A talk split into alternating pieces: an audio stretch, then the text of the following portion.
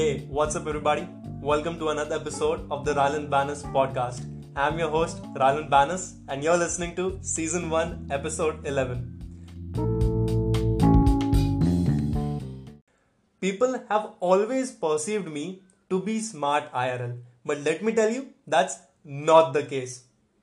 You too must be following some character traits which make others perceive you as cool, or if it's unfortunate, boring.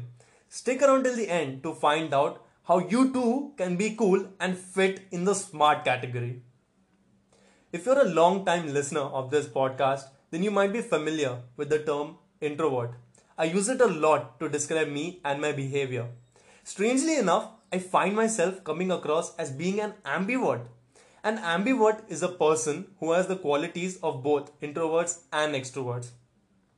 This quarantine made me realize my introvert skills shine while I'm productive.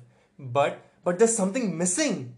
After unusual introspection, I realized it was social interactions. I really was missing my friends and wanted to meet up with them and can't wait for these dark times to pass away. My introvert nature brought me a lot of benefits. It, it spoke on my behalf, one could say. I did not socialize very much at family gatherings, school classes, and any other places where there were a lot of strangers involved. This led to others making assumptions about me on the basis of their observation than actual analysis. Me sitting quiet somehow projected this, this personality of me being very disciplined, me, me being very studious. I have glasses that did contribute to the overall look. Apart from that, my friends at school and college, my teachers, my relatives, you name it. Everyone I was familiar and even unfamiliar people that I came across led to them perceiving me as mature.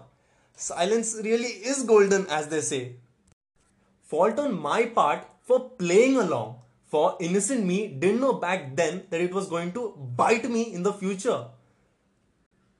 Everyone started having high expectations from me I started hearing voices in my head commanding me to do things. Rylan, Rylan, Rylan. Ah! I'd had enough. I decided to expose myself. Before the truth got revealed, there was a time where I was very naive and used to fear the word no. I couldn't muster up the courage to say it and used to play along.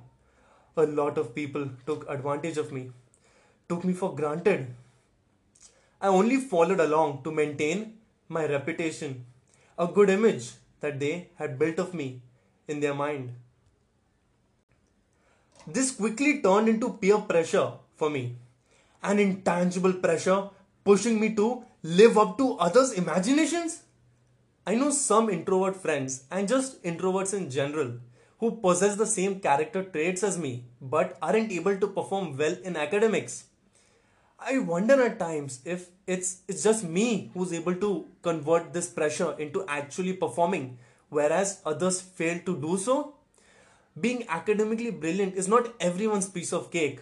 For the most successful people were dropouts. So don't be hard on yourself if you're not able to perform well. Maybe God has other plans for you. Maybe you have a hidden talent that you still have to discover which you could be really good at. For me, it is public speaking and on this podcast, storytelling. I wouldn't be able to classify this experience as a good or bad.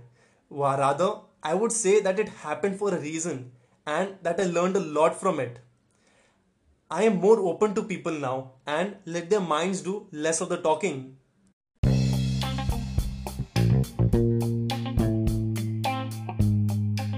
I know you enjoyed this journey with me. Now, drop me a follow on Spotify, and if you want teasers of my future podcast, then follow me on Instagram. I'll have the link in the show notes below. I upload trailers on my story exclusively for my Instagram followers only. Lastly, share this episode on your IG story and tag me for a free shout out. In the next episode, I'll tell you a crazy stalking story and that did not go very well. So stay tuned for that. Peace.